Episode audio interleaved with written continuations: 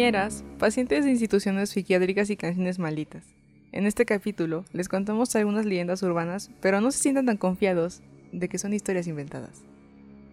A todas horas en todo el mundo suceden crímenes y cosas paranormales. Las observadoras de medianoche permanecemos vigilantes para compartirles casos semana tras semana. Yo soy Vania y aquí me acompaña Salma.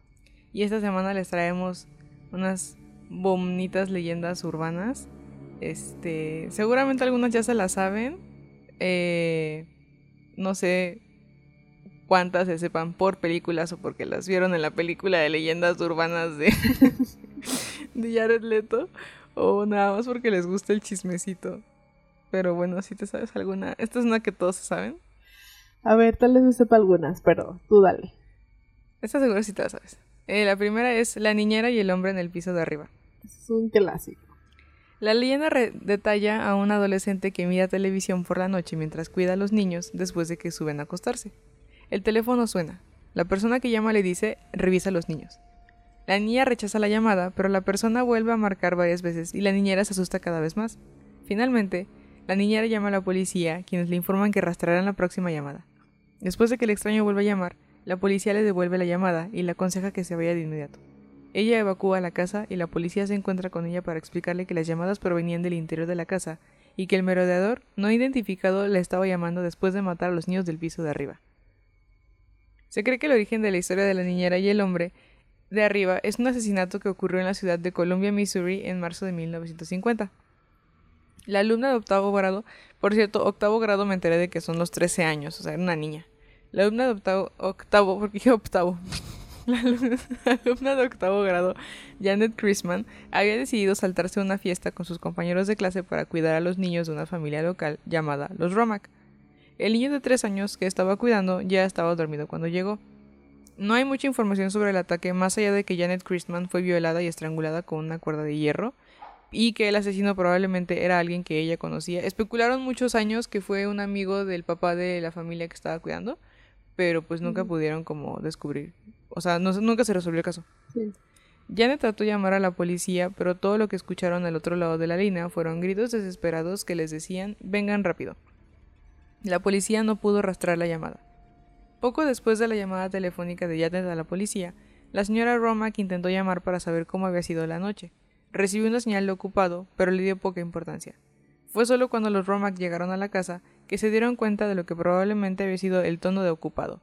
El teléfono aún estaba descolgado, mientras que cerca Janet yacía muerta.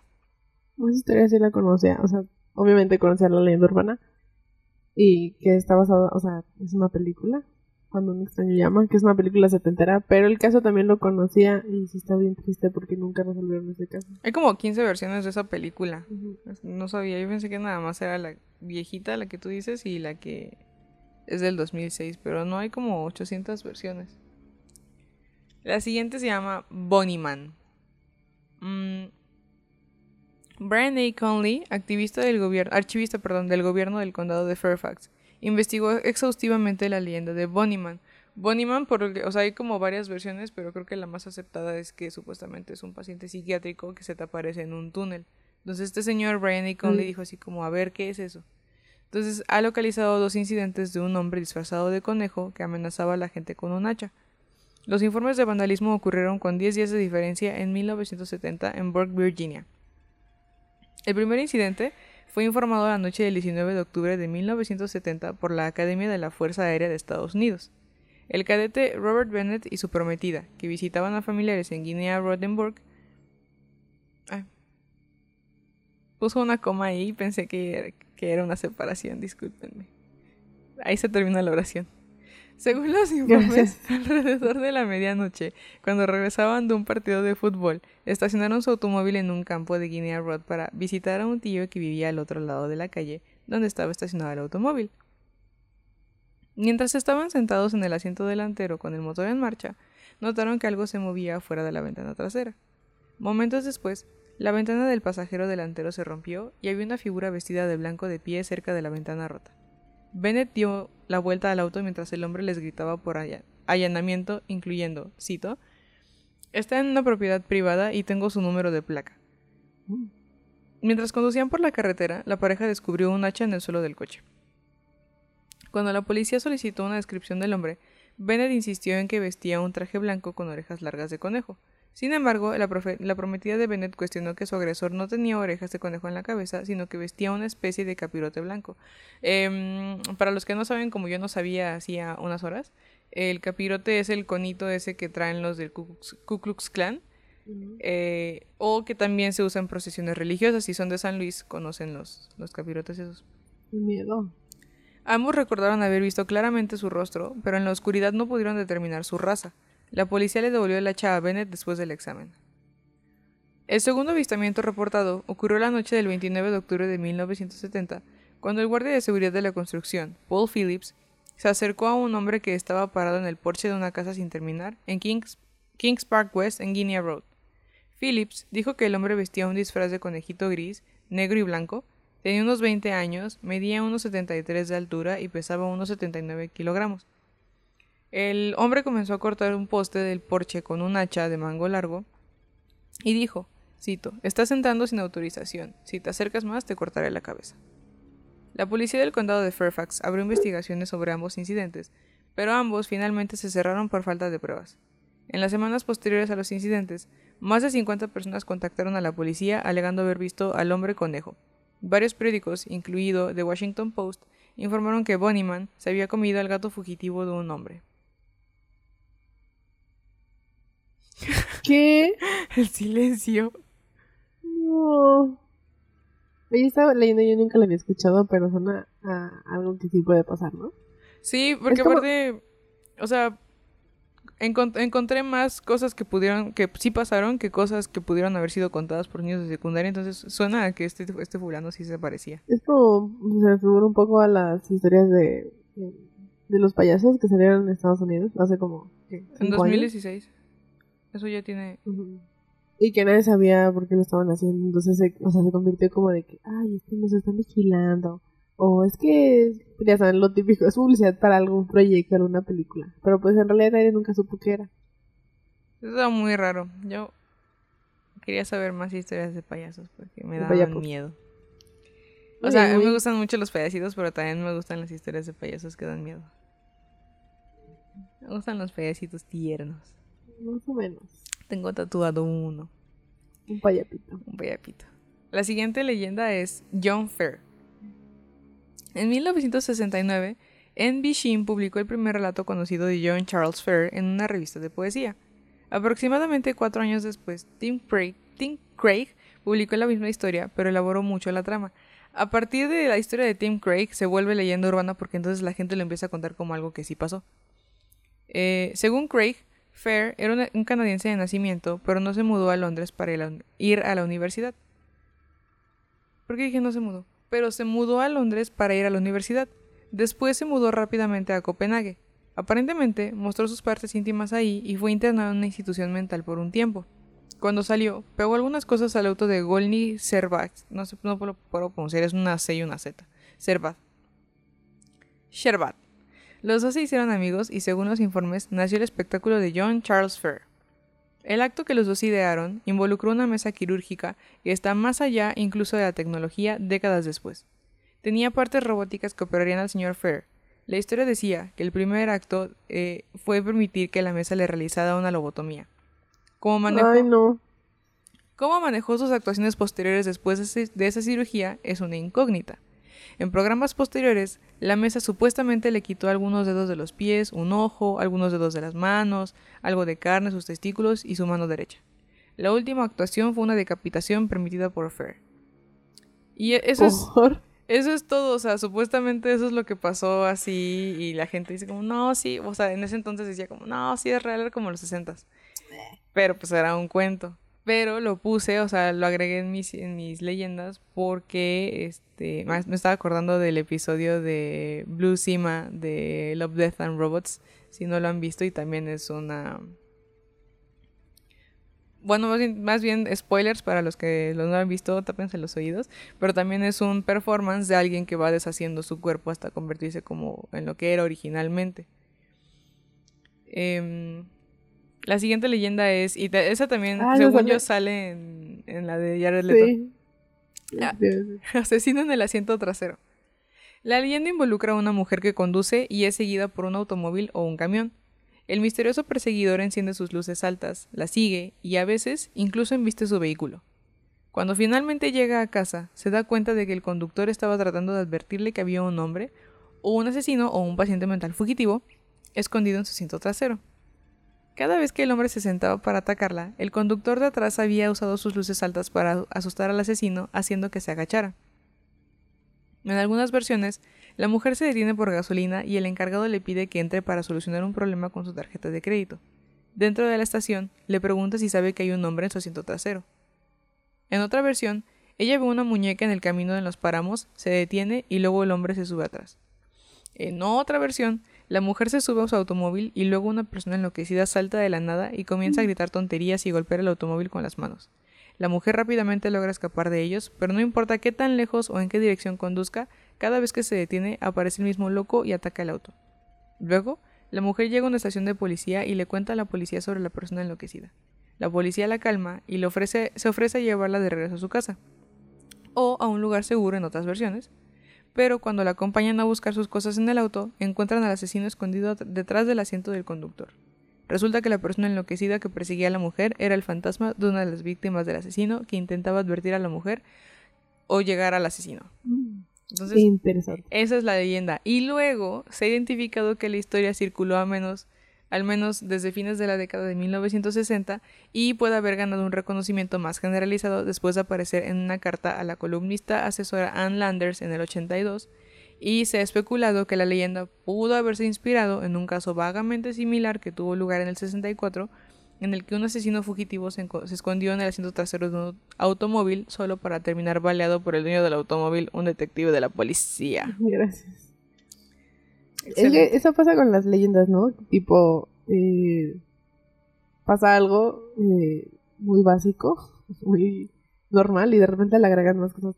Como las películas que dicen, inspirada en hechos reales. La de los extraños que según está inspirada en hechos reales, pero ya una vez yo leí que el director solamente leyó como eh, de que, ah, se metieron a la casa de estas personas y, no sé, torturaron a, un, a, la mujer y luego ya los dejaron ir. No tiene nada que ver con la película real de los extraños, entonces no está inspirada totalmente, pero de ahí se toma como, ah, es un caso que pasó. Según yo, la de los extraños, este, el director se inspiró como de varios allanamientos de morada. Ay, perdónenme amigos, me acaban de cambiar los brackets y traigo un fierro que me está picando el cachete. Este varios allanamientos de morada y ya fue ahí que dijo como, sí, esto tiene sentido y ya nada más al principio le puso basada en una historia real, o sea, básicamente basado como en 40 historias reales. Sí, nada más le ponen así de para que la gente se emocione, pero pues eso pasa mucho con las leyendas, ¿no? Ay, pues nada más que recio. hablamos muy rápido, perdónenos por este episodio que va a quedar, a lo mejor queda corto. Este, pues es que así funcionan las leyendas urbanas. Cada quien le va agregando de su propia cucharada. Te aseguro, y ya lo hemos hablado antes aquí, te aseguro que si cuentas en Guanajuato, cuentas en Acapulco, cuentas en Monterrey, la historia del, del Ronald McDonald que se giró y saludó a la persona que se sentó con él en la banca, va a haber una variación. Porque al menos en la que a mí me contaron, el Ronald McDonald contesta cuando, cuando dices, oh, qué día tan cansado o algo así, no me acuerdo. Yo también estoy muy cansado, te contesta Ronald McDonald. Muy cierto. Entonces, sí, también la de la llorona es diferente en los estados, porque. Ay, no me acuerdo cómo me enteré de eso, pero cuando, me, cuando recién nos mudamos a León, alguien me contó así de que no, que la llorona y así. Y. Y sonaba diferente a una versión que yo me sabía. Pero ya no me acuerdo, o sea, ya fue hace tanto que no me acuerdo cuáles eran las diferencias entre las versiones.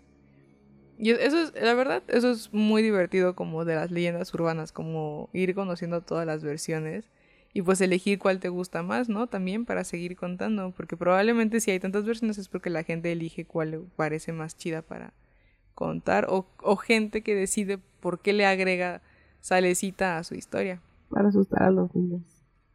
A los niños, a las infancias. Bueno, mi última leyenda, seguramente esta la han visto así eh, mucho en Facebook porque se ha puesto de moda. No sé por qué se puso de moda apenas ahorita hablar de ella. Y yo no sabía que era algo, o sea, como nunca la he buscado porque es que luego lo comparte también Sopitas. Y luego yo sé que Sopitas lo único que hace es que este, pone ahí medio algo, para que te metas a leer el artículo. Tiene algunos artículos chidos y tiene algunos artículos que digo como, eso pudo haber sido un post, pero sé que necesitas tráfico en tu página. este, pero seguramente lo han visto con sopitas y ya me enteré de que hasta el país le hizo una una reseña, pero sin más por el momento es la de Gloomy Sunday, em, que se supone es una canción, la canción del suicidio. Ah. Entonces, en Viena se supone, dicen, ¿verdad? O sea, todo esto podría ser fake. En Viena, un adolescente se ahogó mientras agarraba una partitura. En Budapest, un comerciante se suicidó y dejó una nota que citaba la letra de la misma canción. En Londres, una mujer sufrió una sobredosis mientras escuchaba un disco de la canción una y otra vez. La pieza musical que conecta todas estas muertes es el tristemente célebre Domingo Sombrío o Gloomy Sunday. Apoyada, apoyada, apodada la canción del suicidio húngaro, se ha relacionado con más de 100 suicidios, incluido el del hombre que la compuso. A ver, Nada más ah, sabemos que el vato se suicidó. O sea, no sabemos si se suicidó porque la canción lo trastornó. Ya me acordé de esa historia, sí la conocí. Ah, bueno. según, creo que sí la leí. ¿Ves? ¿Ves? Sopitas tiene el dominio de las... Sopitas ahorita tiene el dominio de las historias así de lo que podría haber pasado. También han estado pasando, o sea, estuve pensando como eh, lo que podría ser la base de la trágica historia de Coraje, el perro cobarde. Y yo leí que John Dilworth, lo único, o sea, nosotros los contamos aquí hace, hace mucho en, un episodio. Lo escucharon primero aquí. Ajá, o sea, John Dilworth nada más se quiso basar en las fotos de los, de los 30 de la Gran Depresión y de las eh, granjas para poder hacer la caricatura, pero no fue porque específicamente dijera como, no, voy a hacer una caricatura en donde hable de estos dos viejitos que son como los dos viejitos, porque te aseguro que así puedes encontrar N cantidad de referencias para decir, en, esto se en este crimen se basó esta serie, como ahora que estuvieran diciendo que la canción de Evil, bueno, no ahora, sino ya tiene un tiempo, que la canción de Evil de Interpol se basa en dos asesinos seriales. Y yo, o sea, leí, me acuerdo que hace mucho, cuando me empezó a gustar Interpol, leí un análisis de por qué podría ser acerca de estos asesinos seriales y dije como está cool pero se me hace muy rebuscado sobre todo porque Paul Banks siempre dijo como no o sea no hay ninguna razón para que sea solamente existe la canción y ya o sea no nos basamos en nada me acuerdo que hace mucho leí el análisis y dije como oh, eso está cool y, pero pensé como no creo que o sea no creo que hayan hecho una canción acerca de los asesinos seriales empata pero tampoco así tranqui papito o sea no te preocupes y así fue muchos años y hace como un mes, ahora que estuve Interpol para con los Smashing Pumpkins en la Ciudad de México, Sopitas los entrevistó y le dijeron así como, oye, ¿y la canción? Y el Paul Banks así de que estamos hartos de que digan que esta canción está basada en dos asesinos seriales. No los conocemos, no sabemos quiénes son. La canción la hicimos solo porque sí. Entonces, a eso quiero llegar con hay N cantidad de cosas que puedes decir. Es que en realidad Bob Esponja se basó en el suicidio de un niño. Es que también con Phineas y Ferb dijeron que en realidad era una niña que se había suicidado que tenía esquizofrenia y que su mamá le pidió a los productores de Disney que si podían hacer una caricatura basada en su hija y salieron los productores de Phineas y ah, Ferb a decir, güey, no, o sea, ¿por qué haríamos una cosa así? ¿Por qué crearíamos una caricatura basada en una niña suicida? O sea, al chile no, no es tan, tan denso. Hay tan solo lo de Hola Demonio, que no sé a quién se le ocurrió decir que Hello Kitty era una niña que tenía cáncer en la boca y entonces que salían quitado. O sea, hacía un montón de cosas que no tenían nada que ver. O sea, Sanrio, así, güey, ni te topo.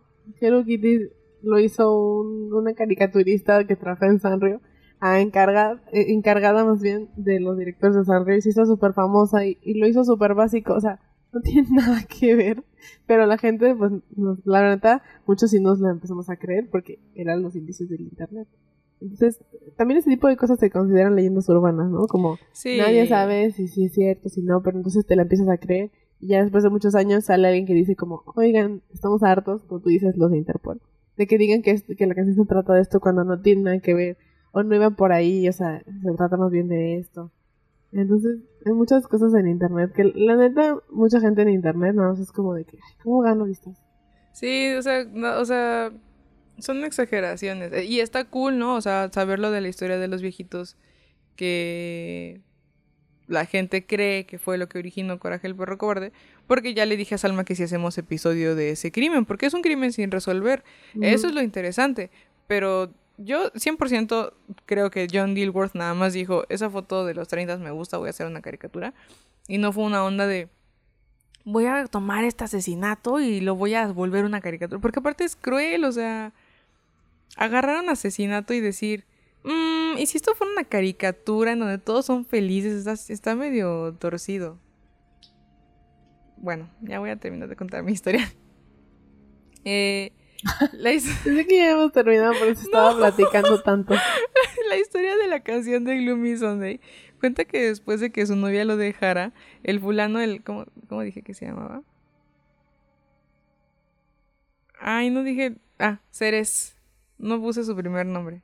Pero el fulano de este Ceres estaba tan deprimido que escribió la melodía que se convirtió en Gloomy Sunday. Algunos informes, o sea, como otra versión, informan, afirman que la novia de su mejor amigo y poeta, Laszlo Yavor, quien lo dejó, fue lo que inspiró la canción como poema primero. Otros dicen que Ceres escribió su propia letra sobre la guerra y el apocalipsis y luego Yavor la cambió por una balada desgarradora. En cualquier caso, Shomoru Barsanarp, como se tituló, Gloomy Gloomy Sunday no causó mucho el revuelo, al principio, pero dos años más tarde, una versión grabada de Palma Calmar se relacionó con una ola de suicidios en Hungría. Y pues de ahí, o sea, hay como. Ya descubrí que hay como 40.000 versiones. Está también una de Billie Holiday, que es como la más este, conocida y así. Pero. Es una mamada eso de que escuchas una canción y te mueres. O sea, escuchas una canción y te quieres suicidar. Hay muchas, muchas otras razones para quererte morir, más allá de escuchar una canción. Sí, o sea, no es como que. Como si estuviera programado, como en las películas que está la canción está al revés, entonces por eso te está tomando control mental en tu cerebro. No creo que no sea nada de eso. No es como en Gravity Falls cuando pasan al revés el disco, el disco de Robbie y está diciendo estás bajo mi control. Es lo que ahorita estaba pensando, por eso di ese ejemplo. Pero, sí. Bueno, sí, no creo que una canción, o sea, a veces puede ser como coincidencia, Que pase algo, pero no es así de que fue la canción la que los mató. Ay, además si está distribuida, o sea, si no, si no se ha vetado, si está distribuida así en masa, pues no, no les va a pasar nada si la quieren escuchar, no se van a morir. Es como cuando dicen que eh, aquí hablamos de películas de terror hace unos meses y justamente mencionábamos una película que supuestamente estaba maldita, que casi casi te suicidabas. Y la película, el concepto estaba muy spooky porque, eh, no sé si te acuerdas que son dos hermanos que bajan al infierno a buscar a su perro. Sí. Y, mm, a mí sí me dio miedo leer el, el, resumen de la película, no la quise ver, pero mucha gente decía como, no, es que si la ves te vas a morir. No, no pasa así, papito, no se preocupen por más que nos gustaría que existan muchas cosas paranormales en esta vida, probablemente muchas no, o sea, yo, bueno, los fantasmas y los ovnis sí, pero muchas no, no, no pasan así, o sea, no existen. O sea, si te sugestionas, igual puedes empezar a encontrar como explicas o, puntos, ¿no? De que, ay, me pasó esto, pero fue porque vi la película y a lo mejor no tiene nada que ver, ¿no? O sea, pones más atención y entonces por eso puedes ver más cosas. No significa que tenga todo que ver con eso, ¿no? Sí, o sea,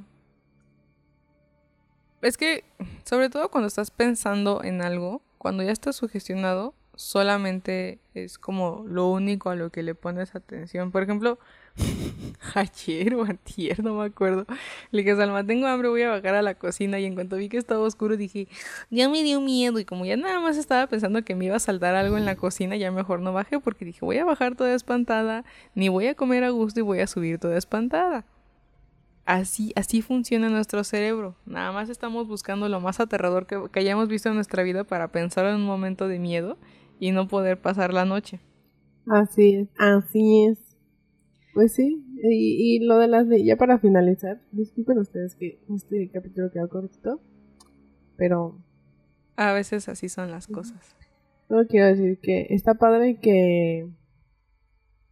Pues que de los casos reales o sea, padre en el sentido de que si cuentas una historia, a lo mejor te inspiras en un caso real y, y, le puedes agregar como más, eh, le puedes agregar tu imaginación, ¿no? Eso está padre. Lo que está padre es que digas como, ah, no, es que este, esta leyenda sí existió y sí está basada en ese caso de la niña que fue niñera y no sé qué, o sea, también nada más hay que inspirarnos, pero no decir como, Ay. o en las películas, ¿no? Que es como una publicidad muy fuerte, eso de que inspirada en hechos reales y que nada más está inspirada en Ay, una vez leí un este periodicazo de un caso y ya de ahí me inspiré y hasta este no sé, puse todos los personajes, ¿no? No todos los eh, involucrados los puse en mi historia.